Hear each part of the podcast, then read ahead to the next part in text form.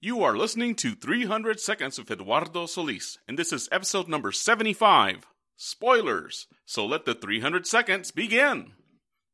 For those of you who aren't familiar with the term, a spoiler is when somebody reveals an important plot point in a story that you have not been exposed to as of yet. Most folks associate them with movies, but in reality, any work of fiction that you've not been exposed to can be spoiled by someone who has already seen it. Even as a writer, I try to be careful to not give away significant things in a story's title or in my introductions. That said, the spoilers that annoy me the most aren't the ones that may have been accidentally blabbed out by friends. You know, there's always that one friend that you can't discuss movies in front of because they'll ruin the whole thing for you. No, not those. The spoilers that bother me the most are the ones that are put out by the movie studios themselves. One spoiler that recently got me was the one in the Batman vs. Superman trailer that revealed Doomsday as one of the big antagonists. So I fire up the trailer, I'm watching it, I'm getting more excited for the movie as I watch. Yeah, even with Batfleck and Lex Nigma. And the next thing I know, Doomsday pops out near the end, and. Are you kidding me?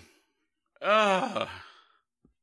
Dear DC and Warner Brothers, I know Marvel and Disney have been eating your lunch at the box office for the last decade or so, but I think you guys tried just a little too hard on that one.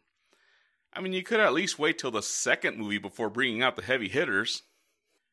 Trailer should show me just enough for me to learn the overarching story, introduce the characters, and get me to buy a ticket. I mean, that's kind of the whole point. When it comes to new movies, once I get to a certain point, I stop paying attention to anything I see about the movie on the internet because, call me old fashioned, but when I watch a movie for the first time, I'd like to be surprised. Moving on, there's a little movie called Zootopia coming out in a week or two, and like 99% of the other furries on the planet, I'm very excited for it. Disney has been knocking out some really good animated movies as of late, so it's very exciting to see what could be a very good furry movie being released. Like most folks, I learned about Zootopia when the first trailer was released. That trailer put the movie on my radar. I joined a group on Facebook called Zootopians, which I'm 95% sure is run by somebody over at Disney. In the Zootopians Facebook group, they post trailers and have fan art contests and, you know, post all kinds of neat little things to build up to the movie. And so, with each successive trailer, my excitement for the movie only increased. I've been enjoying seeing their posts and the fan art and all that neat stuff, and next thing I know, I see they posted a trailer from another country showing parts of the movie that I have not seen as of yet. Stop it, people! You've made your sale already! Just stop!